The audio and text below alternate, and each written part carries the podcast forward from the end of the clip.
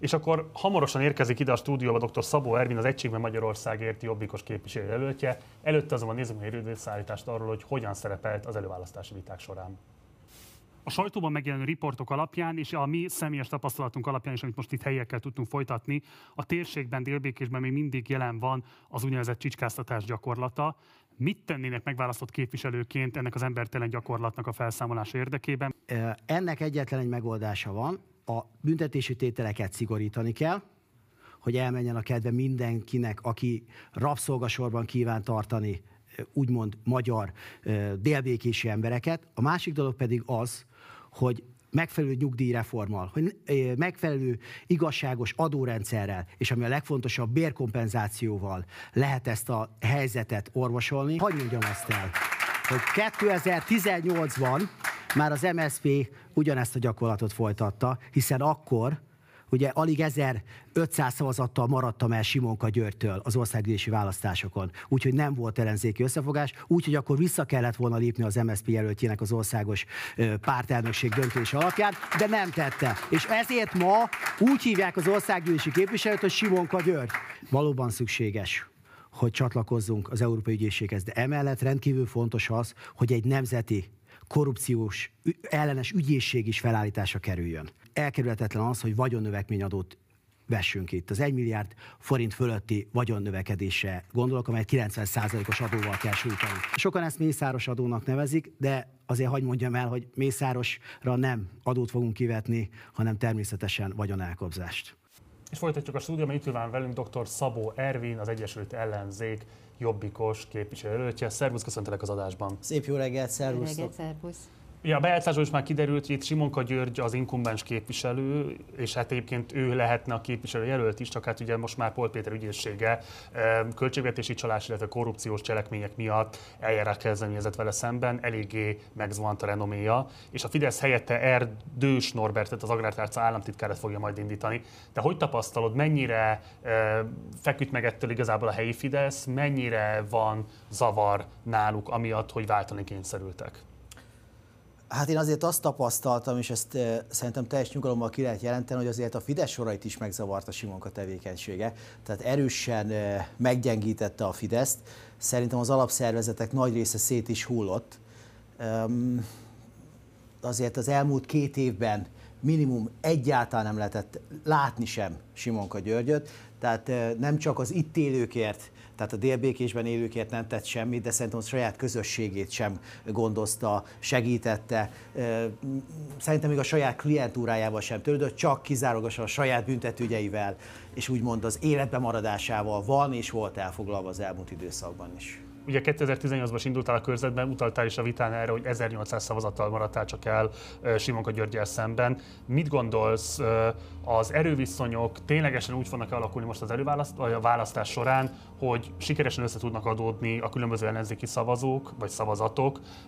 Az egységesülés tényleg meghozza azt, hogy át lehet billenteni a körzetet a Fidesztől az ellenzék irányába? Én lehet, hogy nem is itt vagy innen közelíteném meg erre a kérdésedre a választ, hanem én azt tapasztalom, hogy sokkal nagyobb az emberekben a változás iránti vágy 2018-hoz képest. Én úgy tapasztalom, hogy többen gondolkodnak ellenzékén, többen akarnak változást, többen szeretnék ezt a kormányt leváltani. Az egy tényként kijelentető, hogy az elmúlt tíz évben, de az elmúlt két ciklusban gyakorlatilag Simonka György még csak fel sem szólalt egyetlen egy alkalommal sem a ö, magyar parlamentben, az itt élők érdekében. Egy vezető politikus sem tett semmit ezért a térségért, és ez bizony lecsapódik. Tehát sokkal rosszabbul élünk, mint 12 évvel ezelőtt, és a, az ellenzéki szavazók az nem az összeadódásból lesznek majd többen, hanem ezen okból kifolyólag. Te jobbikos képviselő jelölt vagy, és a Jobbik nagyon nagy átalakuláson ment keresztül az elmúlt években. Ezt volt alkalmunk látni, neked volt alkalmad elszenvedni, bár éppen nem voltál ott azon a közgyűlésen, amikor egy disznófejet raktak a helyedre, mondván, hogy ügyvédként olyanokat védtél, akik az ő számukra ellenszenves, ami, ami ténykérdés, mert hiszen, hogy hívják ezeket?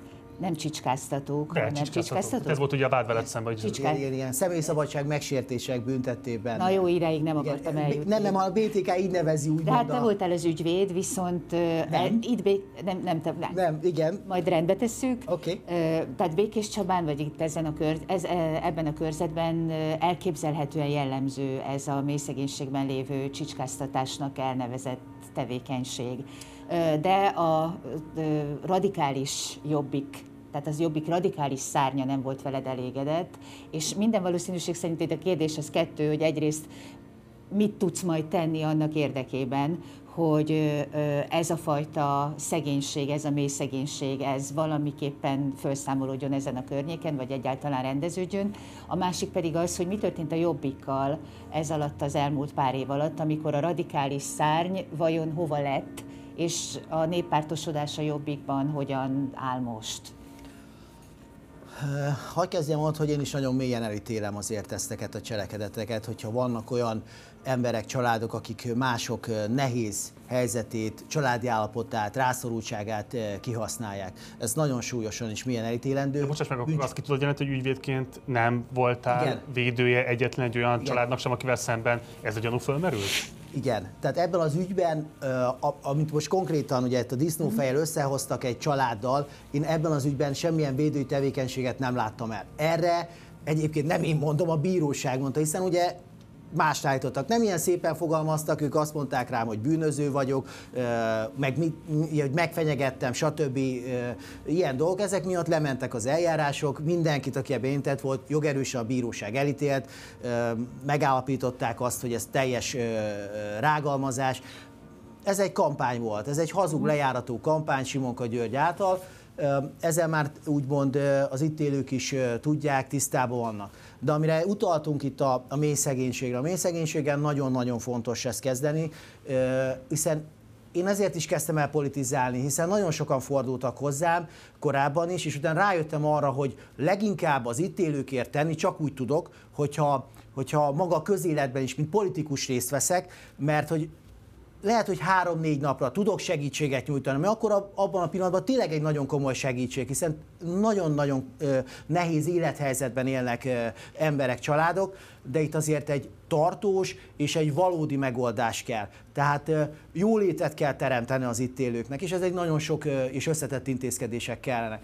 A másik dolog pedig, ugye, ami a Jobbikat illeti, én 2015-ben kezdtem el politizálni, akkor már néppárt volt a Jobbik, és én, és én azért egy keresztény konzervatív neveltetésű, beállítottság gondolkodású, én három gyermekemet is ugyanígy nevelem, és én, és én, én talán úgy éreztem, hogy hozzám legközelebb a néppártosodott jobbik áll, de ettől függetlenül én, én, én azért egy, ahogy 18-ban is mindig azt mondtam, hogy én, én, én pártideológiáktól mentesen mindenkit képviselve szeretnék dolgozni, mint országi képviselő, és ez nem változott azóta se, és én csak örömmel üdvözöltem, hogy a pártok is ezt felismerték, úgymond összefogtak, és meggyőződésem, hogy így győzni is fogunk. Abba a régi jobbikba be se léptél volna?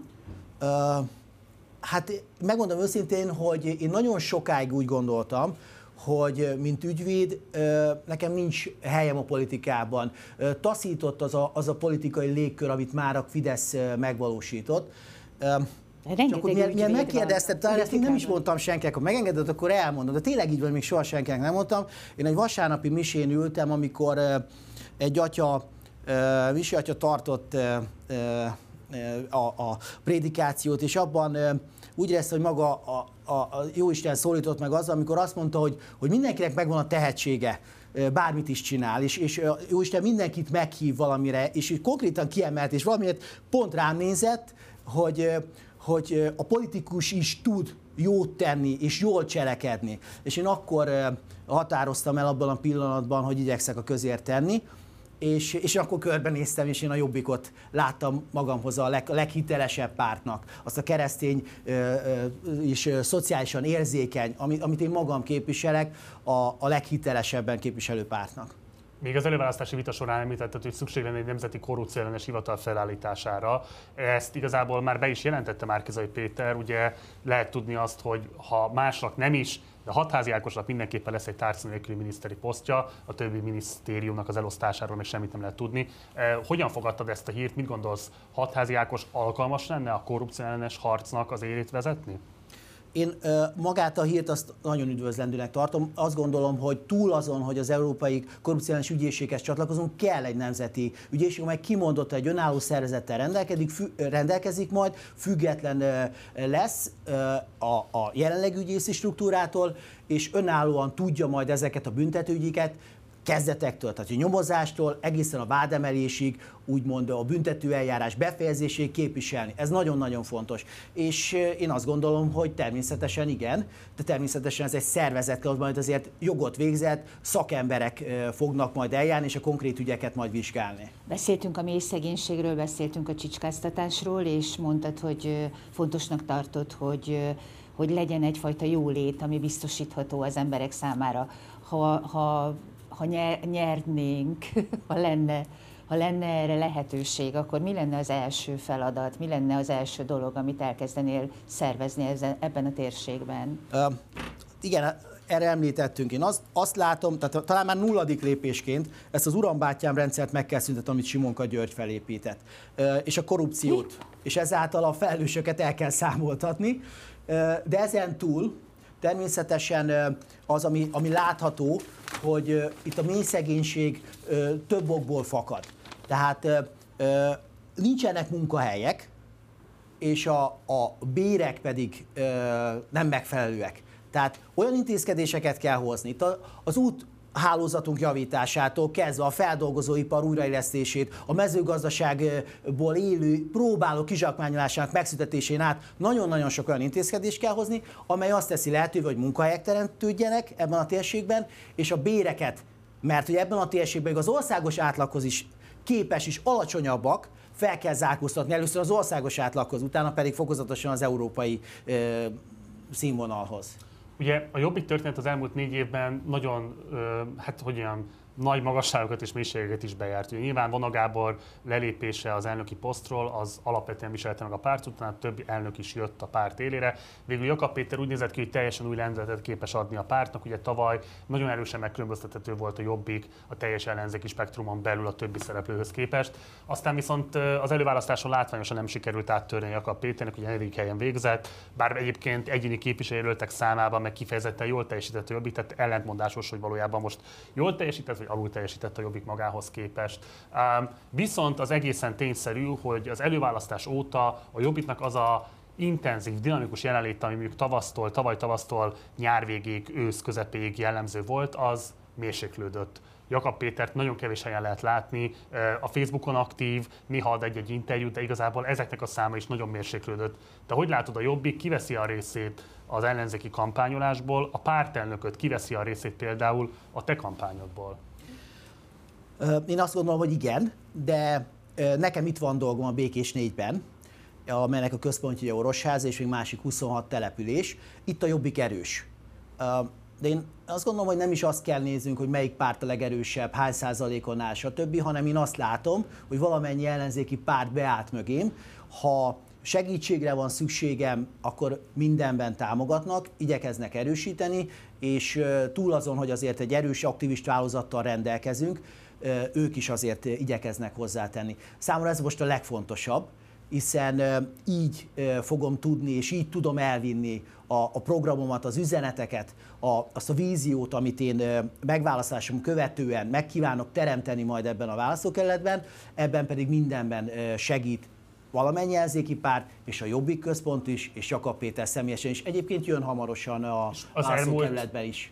Ebben az évben volt már itt Szerepet vállalt a kampányodban? Igen, igen, igen, igen. igen? Ja, ebben az évben még nem. Bocsánat, az előválasztás hm, előtt több alkalommal is volt egyébként, szerepet vállalt, és mondom, jön még ebben a hónapban, igen. Jó, ide még egy fontos kérdés, hogy akár győzelem van, akár vereség az ellenzék részére, hogyan fogja a Jobbik megkülönböztetni magát igazából a többi szereplőtől? Nem tartasz-e attól, hogy igazából pont az együttműködési kényszer miatt is egész egyszerűen ezek a különbségek teljesen fel fognak oldódni, és végén egyébként akár akarjátok, akár nem, lényegében egy gyűjtőpárt, aminek mi nem tudjuk, hogy mi lesz a neve, de egy gyűjtőpártban fog mind a hat ellenzéki párt egyesülni. Én azért ezt nem tudom megjósolni, hogy mit fog hozni a jövő, de én, én, én azt látom, hogy ahogy eddig el tud különülni, ahogy a választók meg tudják azért különböztetni, hogy az a képviselő jelölt, azért az melyik pártnak a, a jelöltje alapján, vagy melyik frakcióba fog beleülni, azt szerintem a későbbiekben is ugyanígy fog maradni. Le, én leragadtam a mély szegénységnél, még, még egy kicsit szeretnék ott tocsogni, mert hogy a, a mélyszegénység problémája ebben az országban nem csak itt máshol is mindig együtt jár a cigány kérdéssel, tehát azokkal a kisebbségi felzárkóztatási programokkal, amikre nagy szükség lenne ezen a területen is, hiszen a csicskáztatás oda-vissza akár cigány magyarok, akár magyar cigányok csinálják, vagy akár magyarok csinálják, teljesen teljesen hétköznapi és borzalmas történet. De mégis mit lehet és hogyan lehetne megoldani azt, hogy, hogy ezek a felzárkóztatási programok ezek hitelesen hangozzanak a jobbik szájából? Nem csak a magyarok, ugyanúgy a roma közösség is csalódott az elmúlt tíz évben. Ugyanúgy becsapva érzik magukat. Én azt tapasztalom, amit a korábbi években nem hogy engem a roma közösség is elfogad teljes mértékben, és bátran kimerem jelenteni, hogy túlnyomó részt engem támogatnak. Minden nap kapok megkeresést. Mit tudsz mondani nekik? Azt, hogy mindenféleképpen egy olyan politizálás lesz a jövőben, amely azt, amit az elmúlt években volt, hogy csak pénzt, az a szűk kör, az a szűk vezetői körük tudta megkapni és egymás között szétosztani, mint hogy azt teszi a Fidesz vezető rétege is, ez meg fog szűnni. És valóban eljut azokhoz, akiknek adják egyébként. Csak a záró kérdés, háború van, ami nyilván alapvetően befolyásolja a térség helyzetét és nyilvánvalóan a magyar választásokat is. Például a szálláson, ahol mi éjszakát töltjük, ott is jelezték azt, hogy például vannak menekültek elszállásolva. Hogyan kellene fölkészíteni Békés Csabát és környékét esetlegesen a menekültek fogadására, illetve milyen jeleket tapasztalsz arra vonatkozóan, hogyan ítélik meg a helyiek a háborúnak az esetleges eszkalálódását, esetleges deeszkalálódását, tehát hogyan viszonyul hozzá Békés megye?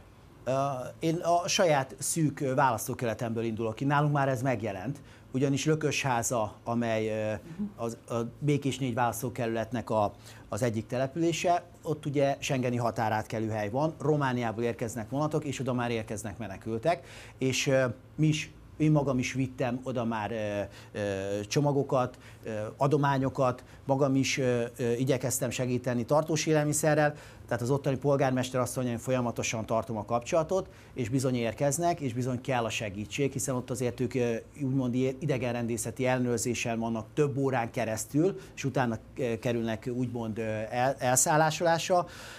Amit én tapasztalok az az, hogy hihetetlen nagy támogatottsága van, tehát igyekeznek az ott élők, például Lökösházán is nagyon sok civil segíteni, Dorosházán és hozzánk ugye a Jobbik irodába rengeteg felajánlás érkezik. És én bízok benne, hogy béke lesz, és a politikusaink azért természetesen az agresszió elítélésén túl mindent meg fognak tenni az érdekében, hogy béke maradjon, és béke legyen Ukrajnába és mi hamarabb. Dr. Szabó Ervin, nagyon szépen köszönöm, hogy itt voltál velünk, köszönöm szépen, hogy mindezt megosztotta a nézőinkkel. Én köszönöm szépen, köszönöm szépen, szervusztok, további szép napot!